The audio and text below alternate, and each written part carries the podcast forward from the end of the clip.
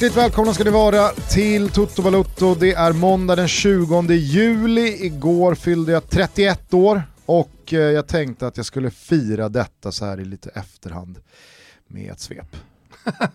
Okej, okay. ja, vad trevligt då. Är det bästa firandet att svepa? Kanske inte bästa, men det är väl ett firande så gott som något. 31 är, det är en ålder eh, som man kanske inte firar sådär jättemycket Nej. i och med att man har firat så stort året innan. Mm. Och alla har kraftsamlat och överraskat och ja, men gjort fantastiska saker. Och så, så blir, kommer liksom 31 och det här, jo vi firade ju förra året. Vi är ju liksom ijackade varandra vad det gäller att liksom fylla jämnt. Ja, Jubileumsfira, jag fyllde ju 40 då förra året så att eh, i år så blir det ju ingenting. Nej. Knappt så att någon säger grattis på födelsedagen. Nej, knappt så att du vill ha ett grattis. Nej, så. Men eh, vad, vad, tycker du om 31 som fotbollsålder? Ja, men... det, är väl första, det är väl första åldern, alltså första året då man börjar liksom se slutet. Man börjar rynka upp pannan, ha kanske ett kontrakt till. Men det är det som är så jävla intressant, för att det, vissa fotbollsspelare blir ju som bäst när de är, man brukar prata om 28 och 27 och precis där innan 30-strecket att man är i sin prime. Mm kan ju tycka liksom att 30, 31, 32, 33 är liksom de åren. Förstår du vad jag menar? Att då, då har du verkligen samlat på dig all erfarenhet från karriären, så är du bara i fysiskt bra skick, Nej men att det då kan, det, det, det blir prime-åren. Eh, det är ju lätt att titta på en 31-åring, alltså bara på åldern och känna att nu är det över. Mm. Nu, nu, nu ska den här spelaren bara försöka kräma ut det sista. Ja, nej, men jag vet ju hur man själv tänkte för 5-6 år sedan, alltså när man var 25, att ja, men, alltså, 31, då, då börjar det ju gå ut för. Nu, nu börjar det man se slutet. Det, väl, liksom. det, det, gör det säkert, jag menar bara att nu idag, så som jag känner mig, det är inte så att man känner sig gammal. Nej. Alltså 31, jag känner mig fortfarande jävligt ung. Ah, du är i den åldern och i, alltså, rent mentalt är du i att det är konstigt att dina årsbarn, alltså det, alla 89 år nu är på väg att bli gamla fotbollsspelare som det håller på att gå ut för. Ja, exakt. Albin Ekdal, där ja. har du ett exempel som jag är inne på då. Här, alltså, hans kommande två, tre år kommer ju vara fantastiska. Ja, medan Bara jag är ju liksom kring Albin i tanken att snart ska det ta fart. Va? Håll koll på den här jäkeln. Jag fattar precis. Han kommer, han kommer bli något stort. En av Sveriges mest intressanta spelare just nu. Ja. Medan jag då har kommit så långt att jag tycker att han är en av Sveriges mest intressanta spelare. Just för att han är 31 och att han har kanske då de bästa åren framför sig. Ja. Ja, jag får väl ta fasta på det då, att jag också har de bästa åren det framför mig. På tal om åldrar bara, eh, det, det jag noterade här i veckan, jag, jag var nere i mina föräldrars garage här för eh, någon vecka sedan i, i och med att vi skulle flytta ut till vårt landställe. Eh, och då hittade jag Expressens samlade texter inför, under och efter VM 94. Paketerade i liksom en snygg A5, är det det? Är A5 större A3. än A4? A3-bok. Eh, så jag har fotat av den lite och tänkte att jag skulle göra en liten följetong här på Twitter. Vad roligt. Eh, men jag har så jävla kass mottagning eh, på mitt nya landställe så jag har fått ens ut en bild på Twitter. Eh, men jag, jag, jag, kanske kan eh, få ut eh, några av de här bilderna när, när jag har lite bättre mottagning men... senare i veckan. Det är, alla, det är i alla fall jag skulle komma till med den här boken var då att då inledningsvis så är det då bara plain fakta om truppen. Bortsett Thomas Ravelli finns det en spelare vars ålder börjar med en trea och då är den spelaren alltså 30. Har man liksom inte en, så här i, retrospekt, en känsla kring att VM 94-gänget var liksom, det var inga ungtuppar. Äh. Men det, Rolle Nilsson är 30 år, mm. alla andra är liksom ja, 26 och yngre. Men jag, jag kan väl bara gå till Håkan Mild är 22 år. Ja, du, du var ju så ung då, men, men uh, var båda unga, men jag har ju ändå en känsla och minnen från hur jag såg på de här spelarna. Jag tyckte inte att Claes Ingesson kändes som en ung, skön, liksom spännande spelare. Jag tyckte inte Anders Limpar gjorde det heller, utan det var alla erfarna, men det har väl att göra med vilken ålder man var själv. Liksom. Men, jo absolut. Men, men, men eh, nej, jag håller med dig. Håll med om att man, man, man, man, tänker ju inte på VM 94-11 som att det bara är massa 21 och 22 och 24-åringar. Men det var exakt vad det var. Mm. Alltså Jonas Tern, 25 bast. Jonas Tern har aldrig varit 25. Vad är Simon Tern idag? Han är väl äldre än så? Ja, det är ju sjukt. Ja, ja verkligen. Att Simon Tern är äldre idag än vad Jonas Tern var VM 94, Det, det är mindblowing. Ja, jag kan väl bara dubbelkolla. Jonas Tern, eh, 1967, han är alltså, okej okay, han var 27 då. Ja. 27 1994. Och Simon Tern, han är idag 28. Han ja. fyller 28 i september. Mindblowing. Mm. Mindblowing är vad det är. Är det här någonting som, som eh, familjen eh, Dalin Karlsson har samlat? Mm. Eller har ni Nej. köpt liksom ett... Det är en, alltså så här, Expressen har paketerat en stor A3-bok om 94. Alltså de sålde liksom i något läge? Ja, alltså jag, kan inte säga att jag minns att vi köpt den, men på något sätt har den hamnat i vår ägo. Aha. Jaha. Det är en eh, ruskig Är det också jävla... roliga artiklar och sånt? Alltså det är otroliga artiklar. Oj. Det är otroliga artiklar med den för tiden då, vad det verkar, väldigt liksom så här nya, heta, moderna bildsättningen av rubriker. Mm -hmm. Alltså typ inför eh, åttondelsfinalen som spelades då i Dallas, mm. då har de då klätt upp, då har de klätt upp Martin Dahlin i cowboykläder. Kommer jag fan i mig ihåg. Och alltså. så är rubriken ikväll drar jag snabbast. Och så står liksom Dalin och, ja, alltså men, du vet, det skulle ju dagens skriva... spelare aldrig gått med Nej nej, men det är nästan alltså, så skriva det, det på näsan-läge, men det känns som att så här, ja. någon har tänkt till bara liksom något år tidigare inom svensk journalistik att vänta nu, vad fan man kan ju bildsätta det här med att klä upp intervjuobjektet i en passande miljö och sen sätta en rubrik, inte bara en fyndig rubrik, utan vi kan ju för fan ha en bild som också visar detta. Det enda man gör idag vad det gäller det där, det är Aftonbladet som guldmålar SM-guldvinnare. Ja, fast det är inte, det är ändå äpplen och päron. Ja det är det. Alltså, det, är, en, det är en det tradition är. av att... Den nu ska mest... vi till Dallas och lira, vad gör ja, vi då? Vad kan jo, vi, göra? Ah, okay. ja.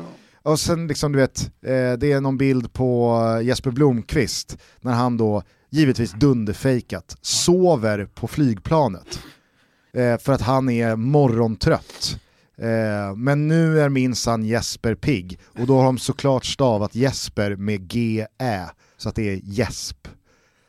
Alltså det är så, här, det är, det är så långt ifrån dagens Expressen slash Aftonbladet och liksom sätt att göra ja, bildsättning till eh, de olika... Fan, är det också, då, då blir, blir detta en resa i journalistiken? Alltså, många, många gnäller ju på kvällstidningarna, på mm. Expressen och Aftonbladet hit och dit och journalistik, bla bla. Eh, men, men, men då kanske vi ändå har kommit en bit. Ja. Det, det, är, det var inte bättre förr på ett sätt så kan jag tycka att det var bättre, för de har ju med då matchrapporterna med alla spelarbetyg och Älskar. kommentarer om allas insatser. Och där. Gazzetta, Gazzetta dello Sport, El, ja. alltså El Mundo tänkte jag säga, men kan man ta också, Obola, Bildt, eh, Abola. Eh, Abola. Eh, Ebola. Ebola. Jävla tidning. Ebola. Har du läst dagens Ebola? med, med rapport. Uh, ja, hur som helst, eh, nej, det, saknar jag i svensk, eh, svenska tidningar. Ja, det jag skulle säga i alla fall var extremt tuffare betyg, mm. matchbetyg.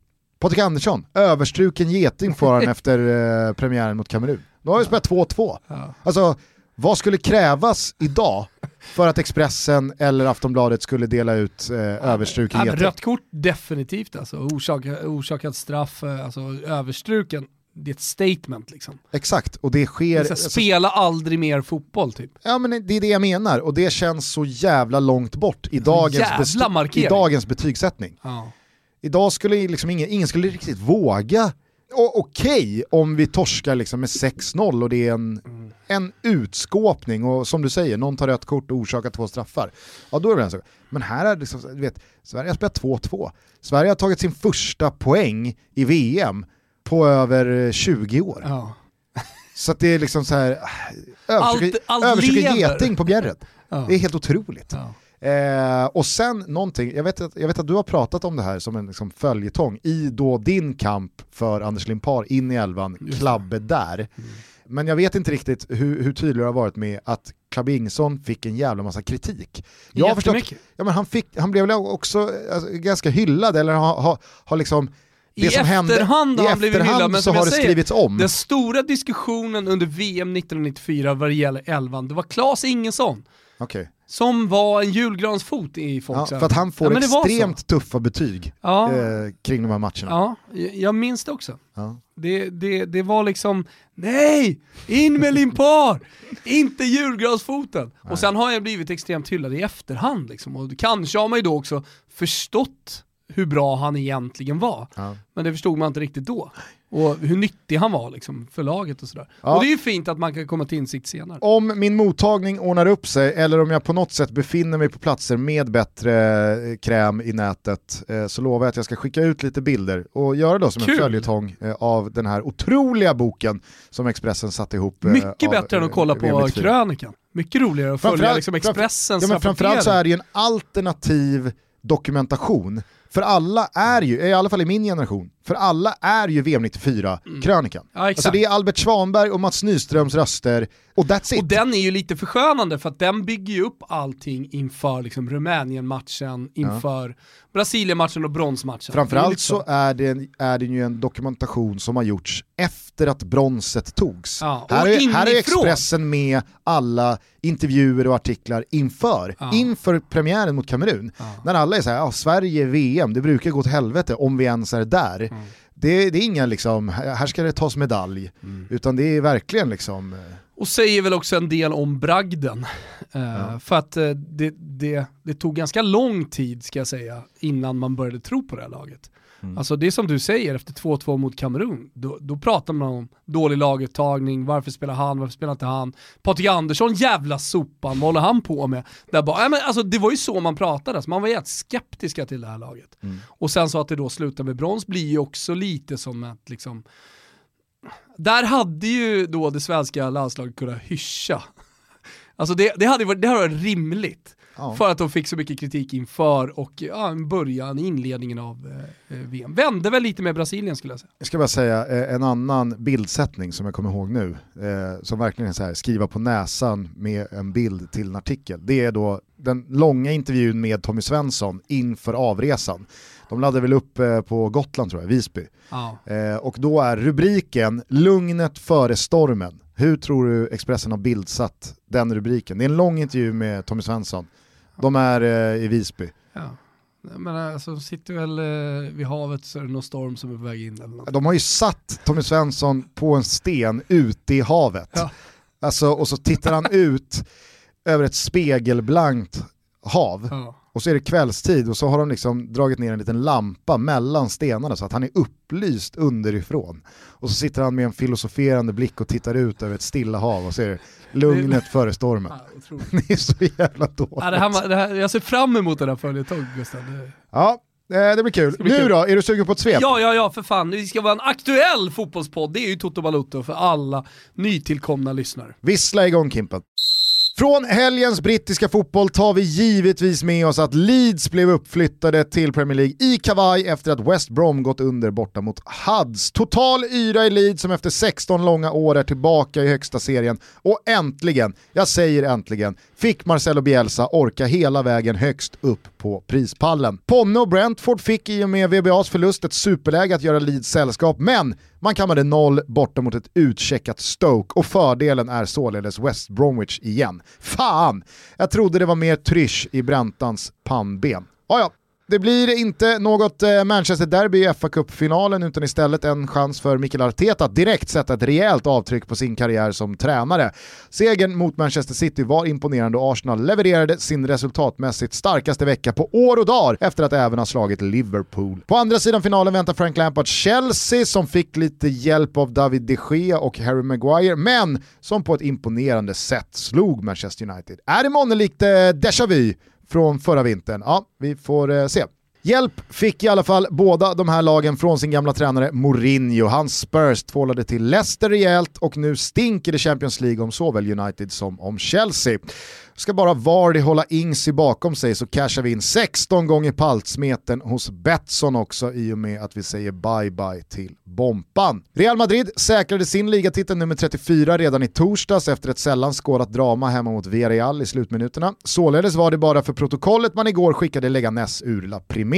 Mallis gör dem och Espanyol sällskap och Celta Vigo klarade i och med det med nöd och näppe licensen. Sevilla löste som vi slog fast redan för en vecka sedan Champions League-spel tillsammans med de tre stora.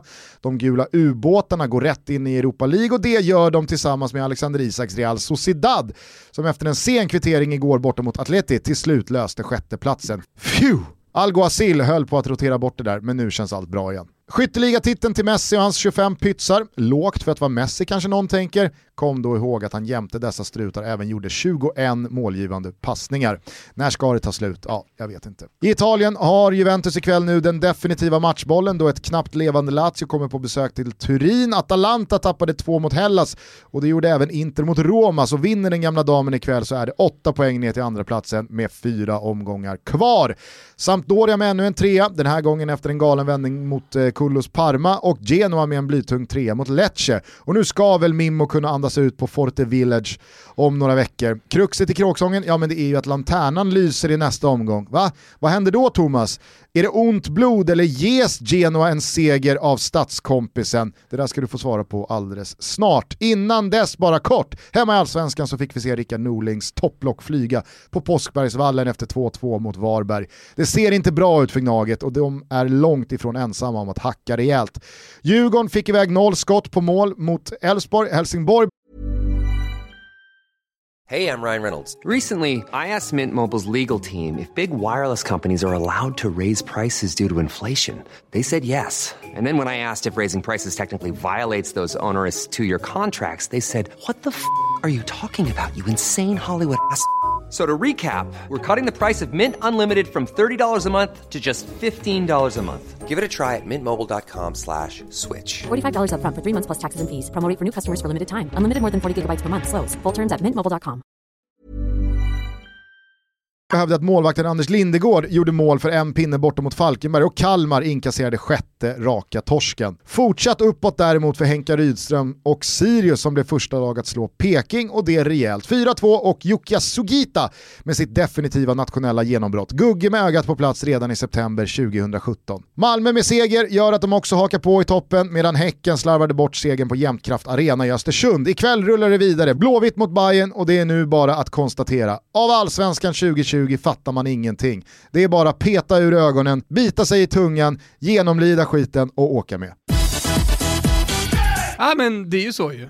Alltså, dels fattar man ingenting och det kan jag tycka är charmigt. Det är ju någonting positivt med allsvenskan 2020, att man ja, men det är oförutsägbart och det oförutsägbara inom fotbollen det tycker jag liksom har en charm. Och det behöver inte betyda att liksom, det är dålig kvalitet, att det är det som ligger som grund. Liksom. Eh, utan det kan vara tvärtom, att det är hög kvalitet på väldigt många lag och således blir det jämnt. Däremot så har jag ju faktiskt ett stort problem med att titta på allsvenskan eh, utan publik, eh, utan andra saker liksom som höjer det som faktiskt sker ute på planen. Eh, för liksom att, att titta nu eh, i någon app som hackar lite, jag är också ute på landet så det kan ha med uppkoppling att göra så jag vill inte liksom racka ner någon, men det hackar och man startar om och det är så jävla dålig fotboll. Ja ah, men det är så sjukt dålig fotboll. Ja det är det verkligen. Och problemet är ju liksom så att de försöker bedriva proffsfotboll i Sverige då med allsvenskan. Är att det finns spelare som absolut håller klass att de kan, spela ute i Europa. De kanske kan spela i Holland eller till och med vissa spelare kommer att spela i större ligor. Men lägsta nivån är så dålig. Så att har man då ett sätt att spela på, oavsett om det är Norlings man-man och liksom höga press eller om det är Jon Dahl Tomassons eh, mer liksom klassiska variant av fotbollstaktik. Tävla boll. Dig bollen! Du tappar bollen och sen kommer du in och får dig en kram. Eh, så finns det för många svaga länkar för att det ska funka. Det blir alltid någon jävel som liksom slår en felpass eller den studsar över foten och eh, tar ett dåligt beslut eh, eller vad det nu är. Så det, det, det, är liksom, det är proffsfotboll men, men lite på skoj. Det hade ju varit kul ifall någon allsvensk tränare någon gång sa ambitionen i år är att spela som Burry i League 2. Ja. det är vår ledstjärna i år. Folk kan prata Atalanta och Bayern München och hitan och ditan va. Vi har riktat in oss på att kopiera Burry, har ni sett dem? Det är en jävla massa långbollar, felpass och märkligt Jag är helt dåliga övertygad beslut. om, har en bra anfallare, en bra ryggrad så kan du definitivt spela Catenaccio till en liksom, topp tre position oavsett vilket jävla lag du är. Ja. Men, eh, men, men alltså så här, sen finns det ju någonting utvecklande och någonting positivt kanske för svensk fotboll att Poja kommer upp och ska spela fotboll och att Norling har hittat ett nytt sätt, eh, eller tvingad eller vad det nu, varför han spelar vet jag inte, men, men att AIK spelar som de gör och att Billborn kommer upp från att liksom ha haft Eh, de bästa sjumannalagen, de bästa, även de nio manna fanns, men de bästa U-lagen i, i BP där man verkligen lirade fotboll för det var utveckling. Och så kommer han upp och så ska han liksom implementera det på, på ett proffslag där egentligen bara resultat eh, spelar någon roll. Det, det, det, det, är nog bra i något läge, framförallt så är det nog bra för de unga spelarna för då kan vi liksom slussa upp eh, våra yngre talanger upp i A-lagsfotbollen och det är utvecklande. Kanske är det det som allsvenskan ska vara, Den ska vara utvecklande för de unga spelarna och därför är det bra. Men kvalitetsmässigt, alltså, det, det är ju fortfarande resultat. Du måste ju kunna göra betydligt bättre ifrån dig som tränare om du bara vill ha resultat än vad som sker just nu. Liksom. Mm. Eh, men, eh, men återigen, det som, det, som, det som har fastnat hos mig och det som stör mig och det som gör att jag inte kommer kunna kolla speciellt mycket allsvenska framöver via eh, de här apparna, Eh, nu låter jag som en riktig gubbe när jag säger de här apparna, men ja. jag gör det lite medvetet. Det, det, kommer inte, alltså jag måste vänta på att jag får dricka bärs och gå på fotboll igen. Det, det bara är så. Och där är allsvenskan toppklass. Pre-game, postgame. Jag, jag la ut en bild från Leeds när du, jag och ett gäng eh, svenskar var på plats på Ellen Road och innan matchen var vi på Peacock, Old Peacock och allt det där. Och det var fantastiskt. Alltså där är ju allsvenskan fantastisk. Oavsett vilket jävla lag du håller på så har du bra pre-game, postgame och du har jävla trevligt på läktaren. Du är sur på någon stins och du, du gormar på dina spelare och du skriker skjut. Låt det vara allsvenskan. Men tv-produkten som just nu eh, finns tillgänglig, den är skräp! Mm. Ja, det var ju väldigt mycket uppmärksamhet kring då Rickard Norlings eh, postmatchintervju igår efter 2-2 mot Varberg. Eh, Kim kan väl lägga in då de, de matnyttigaste sekunderna. Sen då när man eh, tappar markering, fan gå ut och vrid om din match så att du du blir bättre. Inte bli att du, ja, jag tappar markering och så är jag så jäkla jag tycker så synd om mig själv och så blir det bara sämre och sämre och sämre och så försiktig och så får jag en smäll och så aj, nu fick jag ont också. Ja. Hell. Ursäkta, men det är, det är liksom...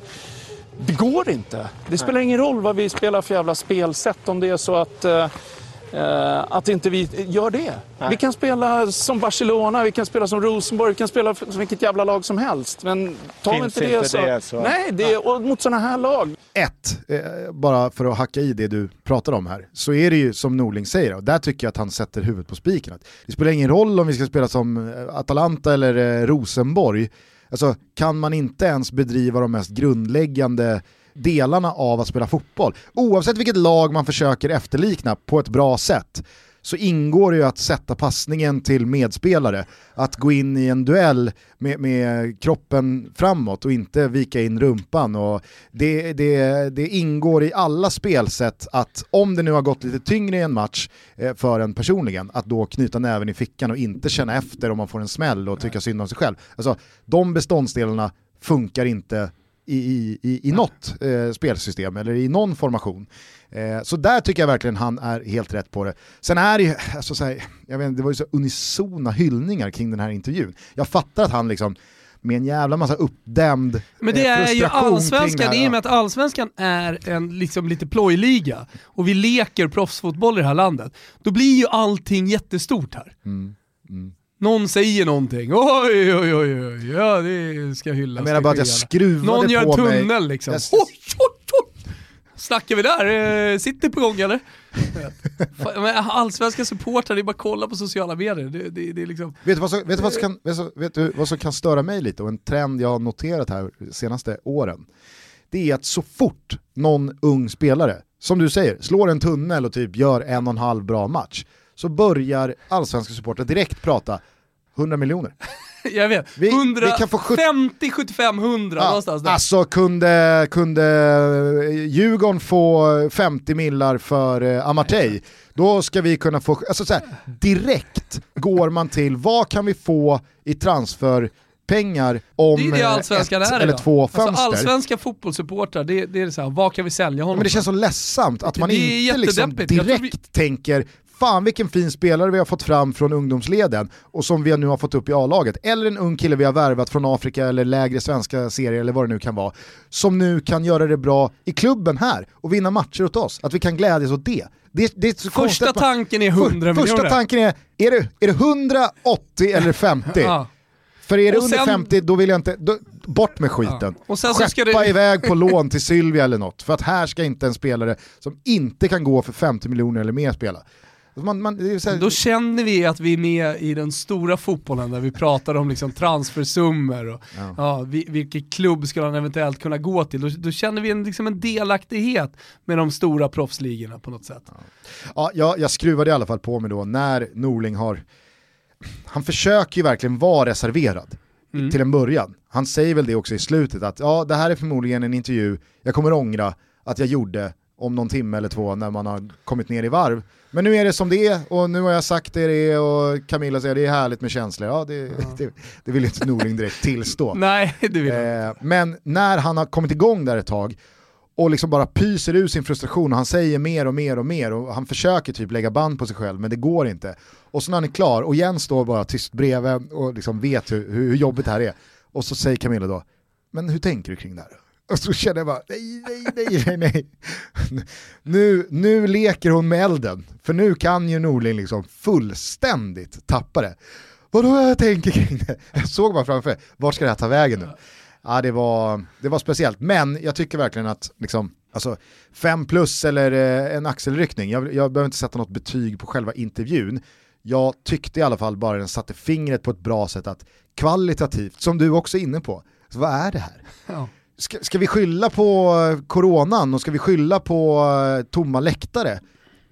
Alltså, är alla överens om det? Ska vi skylla på det och det är därför det ser ut som det gör? Eller är... eller är det nu inför tomma läktare. Osminkade Exakt. allsvenskan, det, är den vi tittar det här, på. Är det, är det så här det alltid har sett ut? Ja. Är det det man inser nu? Det är en häxa.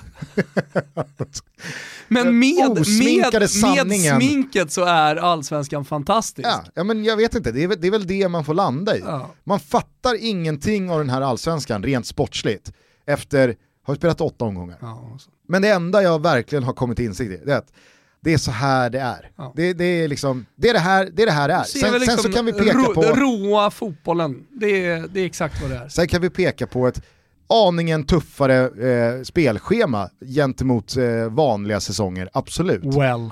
Men det är fortfarande liksom, det är fortfarande, det är också, det är också det är fortfarande fotbollsspelare som har 100, 150, 200 brak i månaden som ska spela match var fjärde jo, dag. Också, jo, ja, Så måste, jävla liksom, nej, tuffare det förutsättningar nej, har man hört talas nej, om. Alltså, ja, ja, definitivt. Sen så är det nya förutsättningar, det är många av de här spelarna som inte har spelat var fjärde dag och det tar på dem. Men det är också en rolig grej tycker jag med kommentarerna kring de här första omgångarna.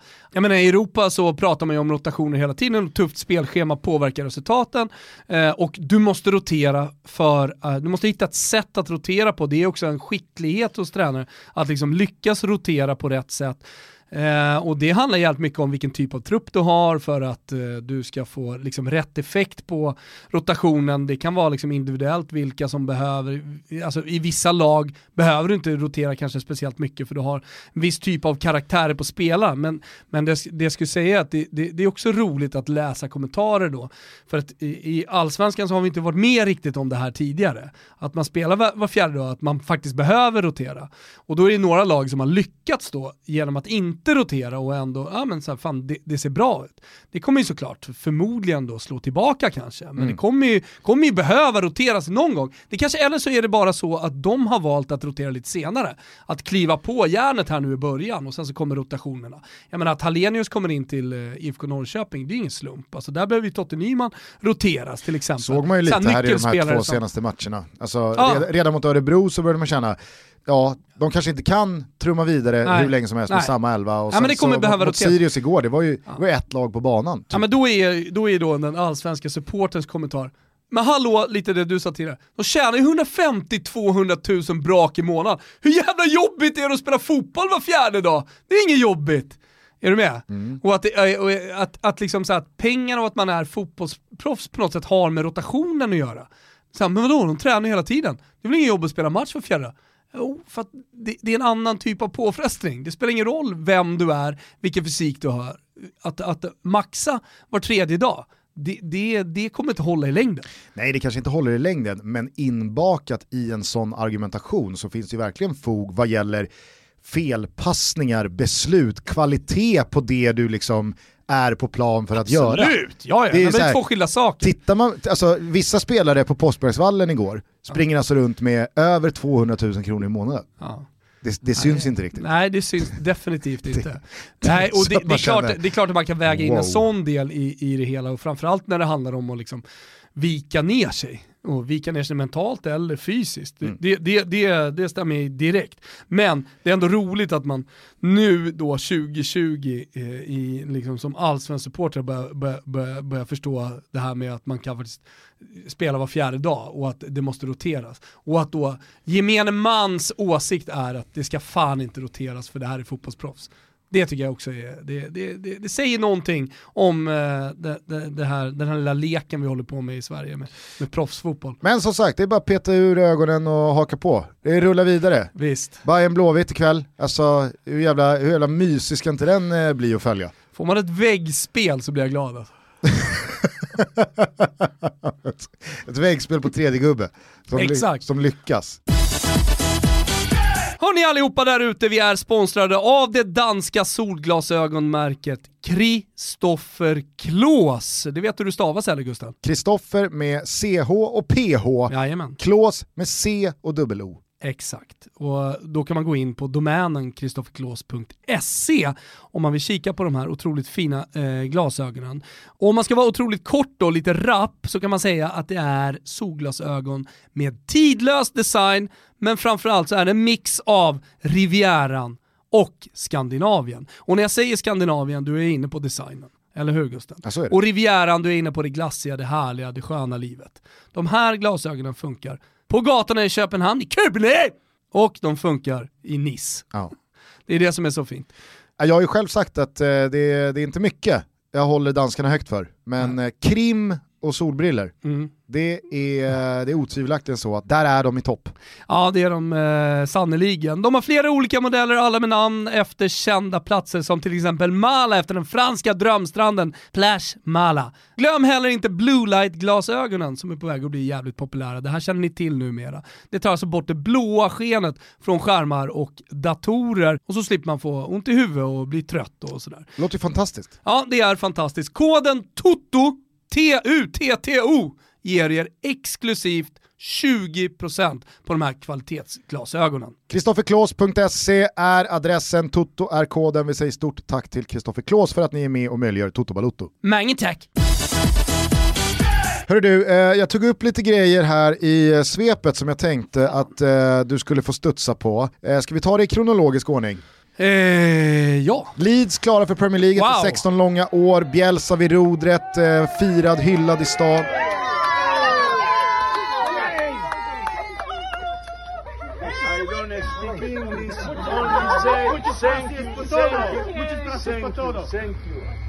You are God.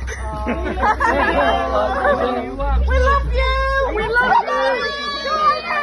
Vad gjorde det här med dig? Det var ju väldigt eh, mycket av en explosion på Twitter mm. av liksom att, ja men inte bara Olof Lund-figurerna som har tragglat på och hållit Leeds. Cool fact, a crocodile can't stick out its tongue. Also, you can get health insurance for a month or just under a year in some states. United Healthcare short term insurance plans, underwritten by Golden Rule Insurance Company, offer flexible, budget friendly coverage for you. Learn more at uh1.com. Phil Hay Fan han har tragglat alltså, lokaljournalist ja. i, i, i, i Leeds. Utan, alltså så här, inklusive mig själv, var vi ju många som tror jag ändå kände för första gången på jättelänge, alltså, det har ju gått upp många klassiska lag från Championship till Premier League senaste 16 åren. Men vissa och många av dem har ju varit lag som har varit där kanske tre år tidigare och så har de gjort några år i Championship och nu är de tillbaka och bla bla bla. Men det har inte funnits den här liksom det var ändå eh, stora mäktiga Leeds som var i Champions League-semifinal 2001 och med all skit som följde och så många försök de har gjort och de har ramlat på målsnöret här mot slutet och Jag tror att många kände så här, fan, fan vad kul ändå att Leeds är tillbaks. Mm, nej men det tror jag och det, det, är nog också generellt i fotbollsvärlden att man vill ha de stora klubbarna med ett stort supporterfölje i de högsta ligorna. Mm. Så att det, det, det, tror jag nog. Och för, för, din och min del så har ju vi ingen direkt relation eller aldrig haft någon direkt relation till Leeds bryr mig inte speciellt mycket, men vi var ju där på den här resan och hade jävligt kul och vi är kompisar med Ponne och han vill att Leeds ska gå upp och sådär. Så känner vi Olof Lund och så Palle då, gamla Gnagan som eh, var min chef en gång i tiden som också är Leeds-supporter. Så, så Micke Hjelmberg allting... är chefscout i eh, Hammarby, min mm. gamla tränare i Spånga. Han har ju Leeds klubbemblem gaddat på vaden. Det har han ja. Mm. Mm, svanen, Gnaget på vaden. Är han också från Solna, Hjelmberg? Nej, Nej. Eh, han är från Spånga. Ah, okay. Jo, eh, Bielsa då? Va, vad känner du där? Känner du som jag att, fan vad kul för en sån ikonisk tränare att, att, att, att alltså, ta det hela mycket. vägen? Ja. Jag menar Bilbao, då var det liksom Europa League-final och det var, alltså man slog Manchester United och man ja, gjorde men det, det, det jag tycker är intressant och det jag tycker också är på något sätt då kanske roligt men framförallt intressant, det är ju att han med den fotbollsfilosofin han har, vi har ju boken stående här ute som Backa skrivit om hans fotbollsfilosofi, rotationes, alltså det är en enorm frenesi liksom i, i hela hans spel och man pressar högt och det löps fan hela jävla tiden kors och tvärs där ute på planen. Och att han lyckas implementera det och bli vinnande i en serie som Championship. Det tycker jag, ja, men det tycker jag, det tycker jag är jätteintressant för att det säger någonting om var fotbollen är på väg. Det är en sak att Premier League har blivit det den har blivit idag. Eh, men att, eh, liksom, att det har spilt ner på Championship också. Eh, det, det, det, säger väl någonting om liksom den moderna fotbollen och då pratar jag inte om de dåliga delarna av den moderna fotbollen men, men att eh, det, det är väl jävligt hög nivå kanske då i, i Championship. Mycket högre nivå än man tänker sig. Framförallt så är det ju imponerande med tanke då på att de inte har öppnat någon superplånbok och köpt in massa kvalitetsspelare som egentligen håller eh, övre halvan i Premier League snitt utan Bielsa har mer eller mindre fått jobba med den trupp han tog över och sen så har man värvat smart och man har värvat billigt och det har inte alls varit namnkunnigt på speciellt många positioner. Nej. Och så har han fått sådana spelare att prestera en fotboll mm. som är jävligt vägvinnande. Men då undrar jag bara för att då länka samman med allsvenskan, om vi nu är överens om att Championship är en högre nivå än allsvenskan, det kanske det är, och det är, det är väl fullt rimligt att det är det, alltså på alla sätt och vis. Men tror du då att Bielsa hade kunnat ta vilket allsvenskt lag som helst och på två år alltså med sin då yrkesskicklighet och sitt fotbollskunnande som förmodligen är på en mycket högre nivå än de allsvenska tränarna också. Alltså att göra resultat med, vad ska vi ta som exempel? Ta eh, Helsingborg då. Nej, det tror jag inte. Eh, för att spelarna är för dåliga. Alltså, de kommer aldrig lyckas i hans, eh, alltså, hans, hans sätt att spela fotboll på kräver alldeles för mycket och, och materialet är för dåligt. Så jag tror, jag tror, jag tror att det här blir pannkaka. Mm. Och, eh, då skulle man ju prata om att han skulle ta ett 16-årslag och liksom sen ja, jobba med dem i fyra år och utveckla dem. Så att man redan tidigt sätter liksom, eh, eh, hans filosofi, liksom, hur man spelar fotboll. Eh, och, och sen liksom ta över något slags A-lag tillsammans med stommen från ett sånt lag. Jag har ingen aning. Nu spekulerar jag bara liksom helt fritt, tänker högt. Eh, men eh, jag, jag, jag, tror faktiskt inte det. det, det allsvenskan, eh, oh, det är väl Championship också, men det är det jag tycker är, det är, det jag tycker är, är det mest spännande. Att liksom, en, en fotbollsfilosof som eh, Bielsa lyckas i då sparka springligan, för den har ändå, även om Premier League har ändrats så har Championship, du som har sett mycket, fortfarande ändå varit rätt mycket sparka spring sent in på 20... Eh, 20 det är fortfarande väldigt mycket. Eh, många lag, jag, jag satt och kollade på Brentford mot Stoke där. Alltså Stoke är ett bra exempel på ett sånt lag som bara brunkar skicka långt. Eh, Medan Brentford då är ett exempel på ett lag som likt Leeds då försöker att spela fotboll men lyckas, de lyckas inte alltid för att eh, förmågan finns inte riktigt där hos alla spelare. Nej, och, de och det är väl det inte... som gör att jag känner att eh, men det kanske inte skulle funka med, med Helsingborg heller. Nej. Men, men, eh, men, men, men att han lyckas spela fotboll och en jävligt speciell form av fotboll i Championship av alla ligor. Det, det är mäktigt. Ja, eh, Brentford torskade som sagt mot eh, Stoke med vetskapen då om att en seger ger oss en otrolig eh, fördel inför sista omgången och chansen då på direktuppflyttning. Hur följde du matchen, ja, men... alltså känslomässigt? Det, det måste varit Måste vara tungt att se de sista minuterna där. När, ja, men när dels har vi svenskt på bänken. Ja. Ja. Och Georgsson. Sen så, ja, Georgsson. Och sen så har vi Ponne i laget och vi, vi vill ju verkligen Ponne väl. Och Lagkapten. det- Exakt, lagkapten och dessutom då, som vi pratade om för några veckor sedan, då kändes det som en utopi, det kommer aldrig hända, men att både Leeds och Brentford gick upp hade ju varit någon slags jackpot för Ponne såklart, som fortfarande har en stor, en stor bit av sitt hjärta kvar i Leeds. Eh, och därför tänkte jag att det kommer en kvittering. De kommer sitta i förarsätet när det är klart. De, de har, det ska sägas också att de har målskillnad på West Brom som West Brom aldrig kommer ta igen. Exakt, så att eh, en kvittering hade kvittering gett hade dem räckt. andra platsen. Men problemet i den här matchen, eh, det var ju att Stoke kunde säkra kontraktet. Nu kommer det, oavsett om de hade kryssat så hade de säkert löst det i alla fall. Men de kunde säkra, så det var en viktig match för dem och det märkte man. För de eh, maskade i precis varenda situation och eh, man, man, man såg liksom på spelarna att de, de spelade för sina liv lite grann. Och det var ju synd då för Brentford att de mötte ett sånt lag. Eh, för det passade dem inte alls. Och, eh, ja, men de skapade ju ett dunderläge på slutet. Så målvakten gör en sinnessjuk räddning på Stoke-målvakten alltså. Eh, men det går inte hela vägen. Nej, jag tyckte det var jobbigt att se. Det var, eh, sen var det ju dålig kvalitet.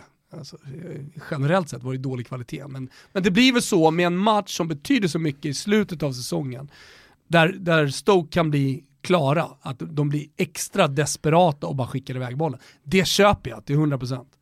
Nej, men det, det som är speciellt med Championships upplägg och egentligen så, så går väl det att applicera på de flesta liksom, kvalspelen som finns inom, inom eh, sporten. Att det måste vara så mycket tyngre att som Brentford missa en sån matchboll och ta sig in i ett playoff kontra då laget som kanske har legat 7, 8, 9 länge men som med en spurt mot slutet kniper sjätteplatsen och tar sig in i det där playoff-slutspelet med vind i seglerna och fan det här blev en bonus. Och så ska man möta då ett Brentford som vet att vi hade bara behövt göra ett mål mot Stoke så hade vi haft det här i egna händer och tagit en direktplats. Alltså, det blir lite läskigt, det är ju det där Leeds har ramlat på många gånger.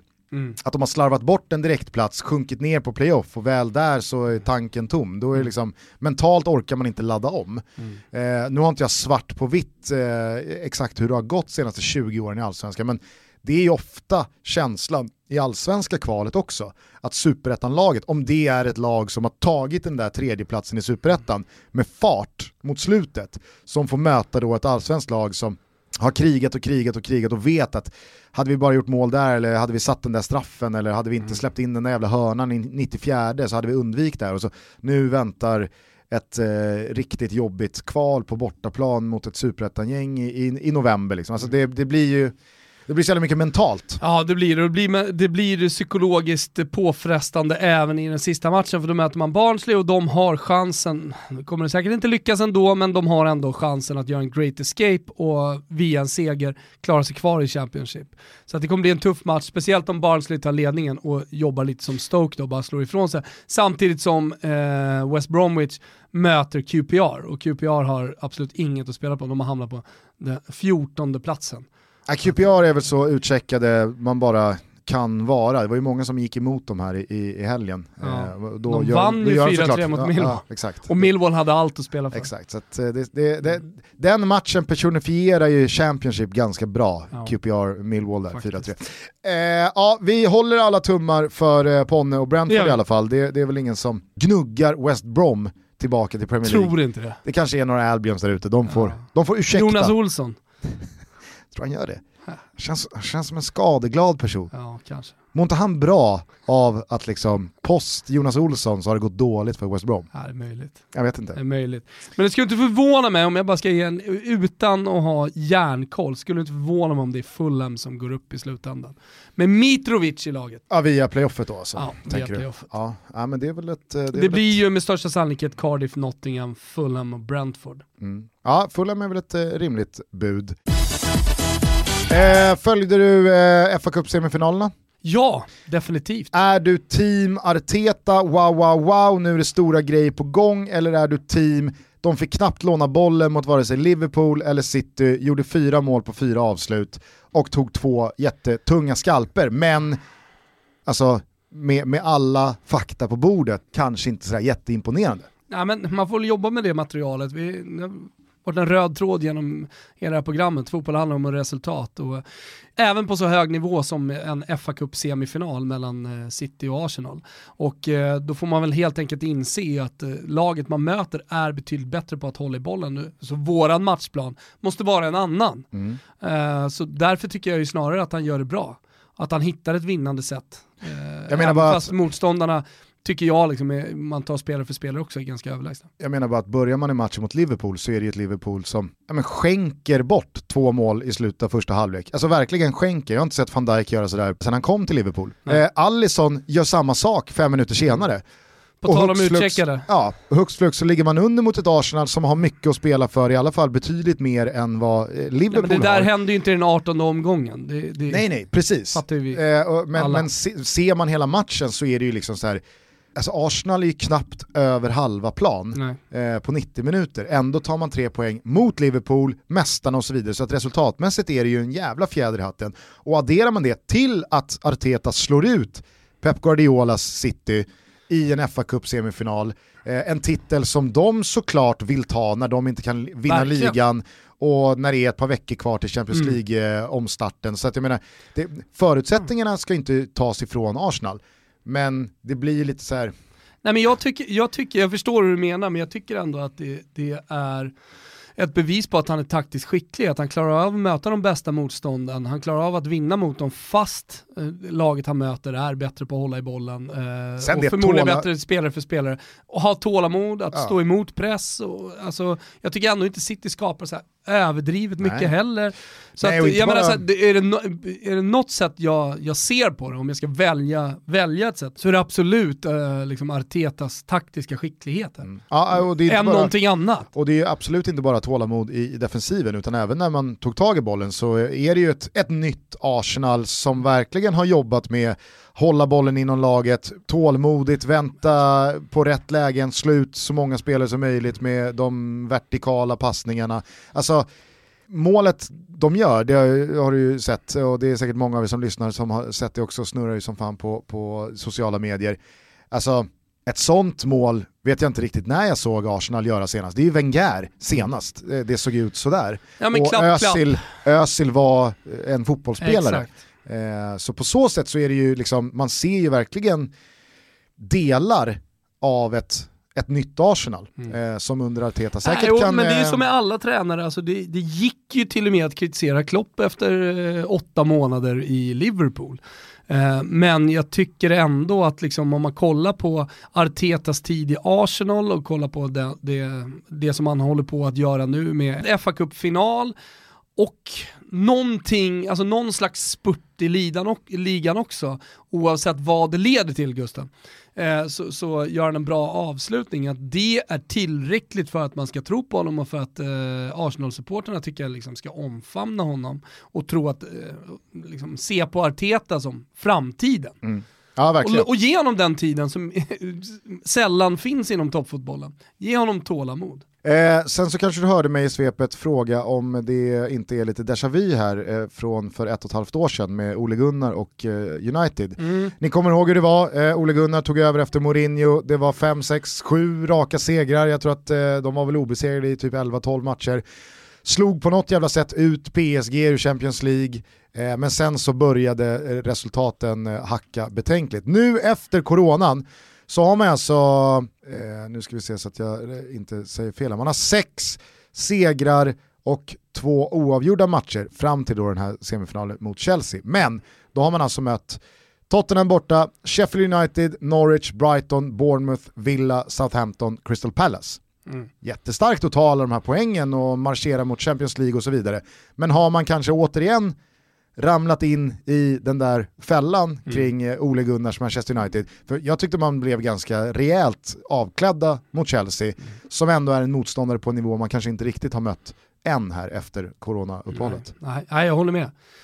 Och sen så var det väl definitivt de Geas liksom, det går inte längre man måste väl inse, även fast det är snordyrt, han, skri, han, han skrev väl ett nytt kontrakt här ganska nyligen, mm. att nej, ta, tillbaka, ta din Henderson och sen så tackar vi de Gea innan det kostar för mycket. Jag tror det. Nej, men jag tror definitivt sportsligt om man ser på helheten på en sån affär Eh, att dels eh, då eh, ge Henderson liksom alla nycklar till målet och, och sen kunna casha in om det nu, och det tror jag ändå, liksom, finns lag som vill ha de Gea och betala ganska mycket pengar. Ja. Perfekt läge nu. Eller Och- perfekt, kanske skulle varit perfekt läge för något år sedan, men, men det är nog läge att göra det nu. Exakt, det är inte perfekt sett till kontraktslängd kvar Nej. för de Gea. Hur som, jag vill bara förtydliga där att jag säger inte att United är en bluff, jag säger bara att det är lite déjà vu från för ett och ett halvt Mm. Ja, år sedan. det. Eh, vi fortsätter jag hade några frågor eh, till dig. När ska det ta slut för Messi? 25 plus 21 i ligaspelet. Inte nästa år i alla fall. Inte året efter det heller. Nej, alltså VM Qatar 2022, där är ju definitivt med. Vad har vi mer? Eh, jag tänker på så här, ja, men han vill väl vinna Champions League, det kommer ligga och gnaga i honom. Där har han chansen i år. Nu, eh, här- nu ska han ju tydligen ha suttit ner här med Setien och, och sportsliga ledningen och blivit lovad en rejäl satsning eh, mot men de har eh, ju fucking rejäl- herrars. Men de har ju rejält satsat. Det är inte så att de eh, har legat på latsidan på värvningsfronten heller. De har ju köpt in spelare bara det att man inte har fått utväxling Nej, från de de spelarna knappt de har satt en värvning på två år. Nej, men vad är det då man ska lova? Alltså, ja, men nu ska vi sätta det Messi. Nu har vi en spelare på gång här. Ja, men det är typ Mbappé då. Mm. Pjanic. Jag vet inte. Ja. Kolla här Messi, vi har satt Pjanic. Miralem Pjanic är klar. Och hur gammal är Pjanic? Fan är han 31? 31 alltså. Ja. Jag har ingen aning, men jag säger att han är 31. Ja, Eller nej. ingen aning. Jag, jag, det, det är stalltipp. Han, bo, han borde vara 31, han känns som 31. Mm, nej men uh, Pjanic är väl ändå för guds skull. Ah, han fyller 31 i april. Ja, du ser. Eh, hörru, eh, vi eh, rör oss vidare idag. Eh, Real Sociedad löste till slut den där Europa League-platsen och det eh, firade du ganska hårt i WhatsApp-gruppen igår kväll. Nej, men du tycker att det, det, är så här, Jo, det, men det blev en perfekt säsong det blev till det. slut för Och- Alexander Isak då, Ja. om vi tar det perspektivet. Och så vill man liksom de svenska spelarna ute i Europa väl, då vill man ju gärna att eh, de ska liksom hamna på eh, en sportslig eh, utmaningsnivå som passar dem. Och vad det gäller Alexander Isak så är ju liksom ett år till med Real Sociedad dessutom då i, i, med Europa League-spel. En jättebra utmaning för honom. Alla pratat, eh, alla pratat, men, men eh, det ryktas om Barcelona, det ryktas om Real Madrid. Det tror jag är alldeles för tidigt. Och det tror jag han känner själv också. Och dessutom så har han ju flera år kvar på kontraktet med Real Sociedad, eller hur? Mm. Ja, så att, eh, att, att han gick, det tror jag ändå så här, gör skillnad för hans utveckling. Att han får spela i Europa nästa år. Såg du när han försökte få av eh, champagnekorken i omklädningsrummet? Den ligger på vår Instagram. Ja, Mm. det gick sådär. Det var, Mycket Alltså, kan han. mycket kan han, men han har inte öppnat många flaskor champagne i sitt liv. Nej. Det har han inte gjort. På tal om svenskar där ute i Europa, såg du eh, lite bits and pieces från Johan Kücükaslans intervju med John Guidetti? Jag såg lite grann ja. Kom ut i helgen här via SVTs kanaler. Eh, hatten av till Kücükaslan som eh, får en av Sveriges absolut eh, liksom, eh, största fotbollsspelare att öppna munnen och säga de saker han gör. Vi kan väl bara lyssna på de 30 sekunderna som verkligen stack ut. Alltså finns hela sen på SVT Play då, om man Mm. vill ser hela intervjun. Det tycker jag man ska göra. Jag låg inte i en dålig position när jag var 20 direkt. Och jag tror inte det var en enda klubb i världen som inte jagade min signatur. Om vi ska vara helt ärliga. Jag gjorde 20 mål i Feyenoord och, och sen efter det så spelade du inte fotboll förrän du är 23 igen. Men efter det så jag kan inte klaga. Jag har vunnit u EM-guld. Jag har varit kungen i Celtic. Jag har varit kungen i Celta Vigo. Älskad av båda ställena. Jag har spelat Europa League-semifinal. Jag har spelat eh, Copa del Rey-semifinaler. Jag har gjort mål mot Barca, Real, Valencia, Atletico Madrid. Alltså, jag har ändå lyckats hyfsat bra efter det. Hur viktigt är det för dig att ha det här självförtroendet? Det är inte självförtroende, det är fakta om man ska vara ärlig. Jag berättar ju bara det som har hänt. Liksom. Det, det, det, Va, vad säger du om just det, den här passagen? Sitter du och nickar med och känner, Nej, Ja. det gör jag ju inte. Du vet att jag inte gör. Det går ju, alltså så här, det han, det han håller på med är någon slags egen historieskrivning. var han kung i Celtic? Nej, det Minns- var han inte. Minns du John Guidetti som kingen i Celtic? Nej, det gör jag inte. Nej, Nej inte jag heller. Alltså jag, jag Henrik att- jag Larsson kanske- var ju exakt. kung i Celtic. Alltså det, det vill jag ändå nivå. tillstå. Det var samma nivå. Eh, nej, det var han inte. Sen var han ju väldigt omtyckt i Celta. Och han var väl omtyckt när han kom till Alaves också. Du kommer ihåg bilderna när han stod och kickade och supporterna hade kommit i hundratals till hans presentation. Så Hade som man fått gör i fart i den här Spanien. låten liksom. då också. Just det hade fått fart och eh, fortfarande så var det ju många i Sverige liksom som såg en stor framtid för honom.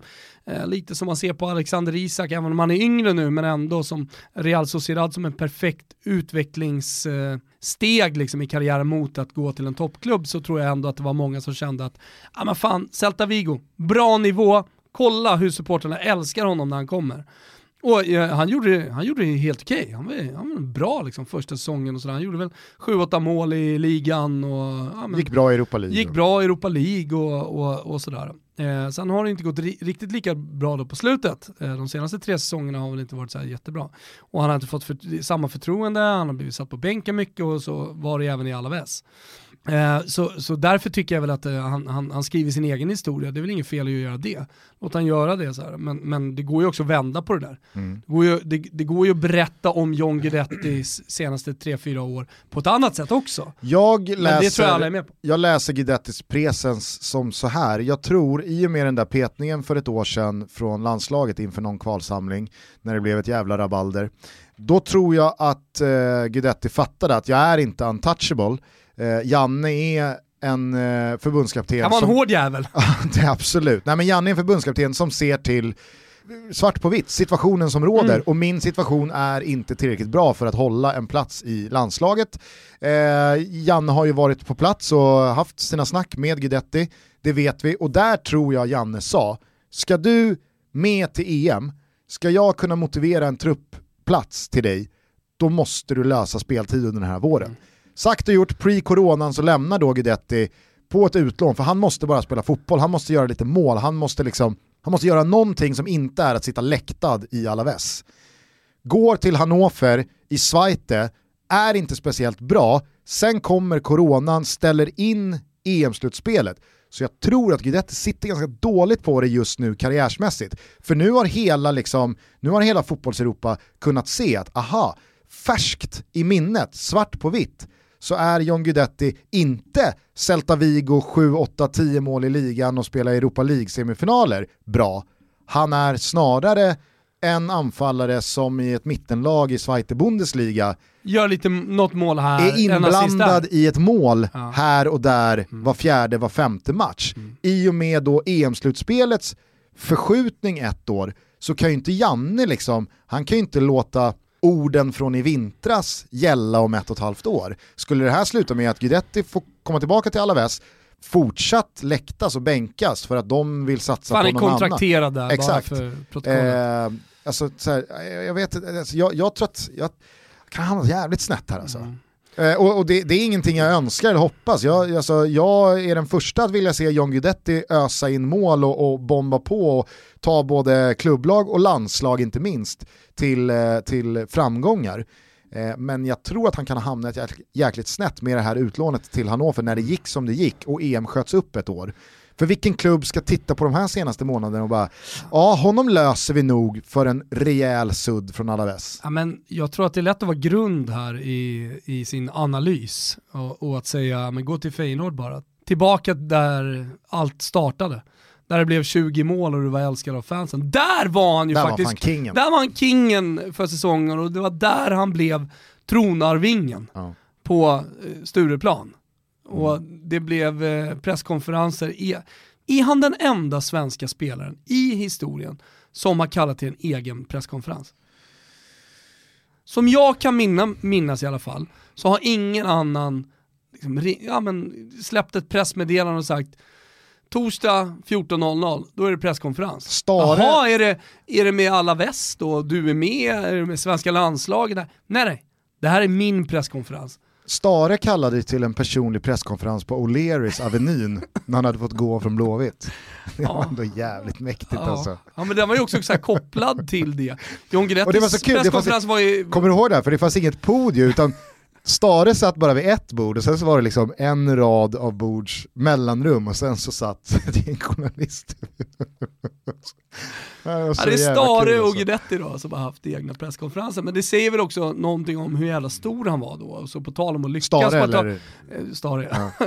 Nej, på tal om att lyckas, alltså, han hade ju en fantastisk start på karriären med Feyenoord, med sen eh, u EM-guldet eh, och där han framförallt blev folkkär. Satt väl i Skavlan till och med, gjorde han inte det? Där. efter kycklingfadäsen och, och allt. Jo det gjorde han. Kan jag- kan jag svart, tänka mig. Jag tror han hade svart skinnjacka på sig också. Ja.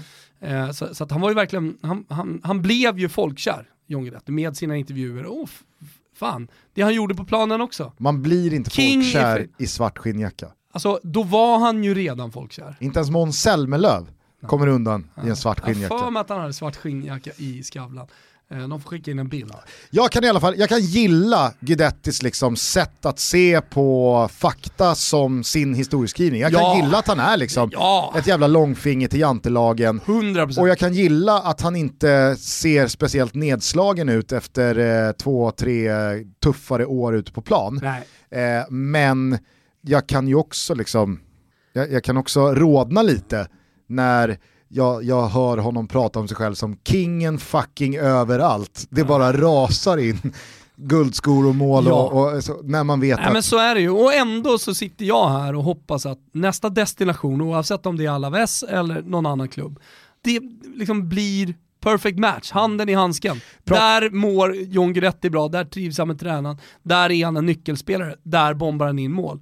Det, det hade varit så jävla fint. Ja. Jag pratade bara om det här just karriärsmässigt eh, eh, och med Danne Larsson för någon vecka sedan. Mm. Alltså precis, precis på samma sätt som att en eller två eller tre riktigt bra månader eh, åt rätt håll kan göra underverk för din karriär så kan ju en vår, ett utlån ha samma negativa effekt på din karriär. För du, får- alltså, det är ju det som tror jag kännetecknar de flesta svenska Går spelares du ner i långa... nivå, då måste du prestera. Presterar du inte, då får du den negativa. spelare som har klarat sig länge utomlands har en sak gemensamt. Det är inte att de har varit king någonstans och det har, alltså, det har ramlat in ligatitlar eller sådär, utan det är att de har undvikit riktigt dåliga perioder. Det är ju det gemensamma och det är det man får göra och jag tror att det här utlånet till Hannover, det kan ha varit förödande. Alltså. Nej, jag hoppas att det inte blev det. Jag tror fortfarande på John Guidetti. Och som han har sagt så många gånger i den här podcasten Gusten, nummer nio spelare de blommar sent. Och vad är John Guidetti? Han är 29, eller hur? Han är 92. Ja, han är 92. Han har sina bästa år framför sig. Han har samlat på sig erfarenheten, hans pannben har blivit så jävla tjockt av alla västtiden och eh, kanske slutet på eh, Celta Vigo. Att han liksom, han har nu allt för att komma till en klubb och bara spruta in mål. Jag väljer att se på det så. Härligt. Du, och eh, så får han bli kingen då, på nästa destination. Ja, det, det hoppas vi. Hör du, eh, kort avslutningsvis bara. Eh, jag hade ju några eh, korta frågor till. Eh, samt Genoa Ja. i nästa omgång. Ja, Samp vill ju skjuta ner Genoa i helvetet. Så är det ju. Så är det. Ja. Det är ont Det är blod. så här, jag vet att det har pratats om det i, i svenska storstäder tidigare som har flera lag. Att det finns en skadeglädje eh, att skjuta ner lag såklart. Men man vill ju ändå ha det där derbyt. Det är ändå en bra match. Sampdoria-supporterna tänker inte så. Utan eh, de vill ju såklart att eh, kusinen från samma stad åker ner i Serie B. Så de kommer göra allt. Men Mimmo och gänget löser det eller? Jag tror att de löser i slutändan. Jag tror att det är Lecce som åker ur. Hörni, eh, det här dramat kan ni följa på Simons kanaler där vi även rekommenderar eh, matchen Juventus-Lazio ikväll då. Ronaldo mot Ciro Immobile.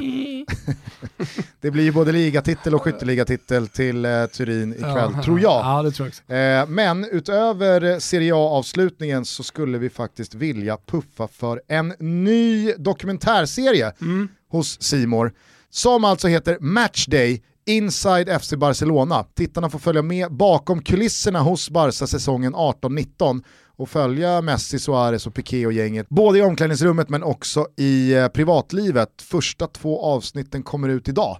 Det tror jag att många vill se, men många känner nog inte till det. Nej. Så kika på det här. Ja, men det är Seymour, lite här, eh, all, in, all or nothing, Manchester City, det kommer Coolt. Spurs här nu, Juventus har gjort någon liknande grej hos Netflix eh, för något år sedan, nu hakar Spanien på, alltså säga vad man vill om sådana här produktioner, det är alltid intressant att vara med bakom kulisserna, för man vet att när några är med och följer ett lag så länge, till slut så tappar ju de medvetandet om att en kamera Exakt. rullar.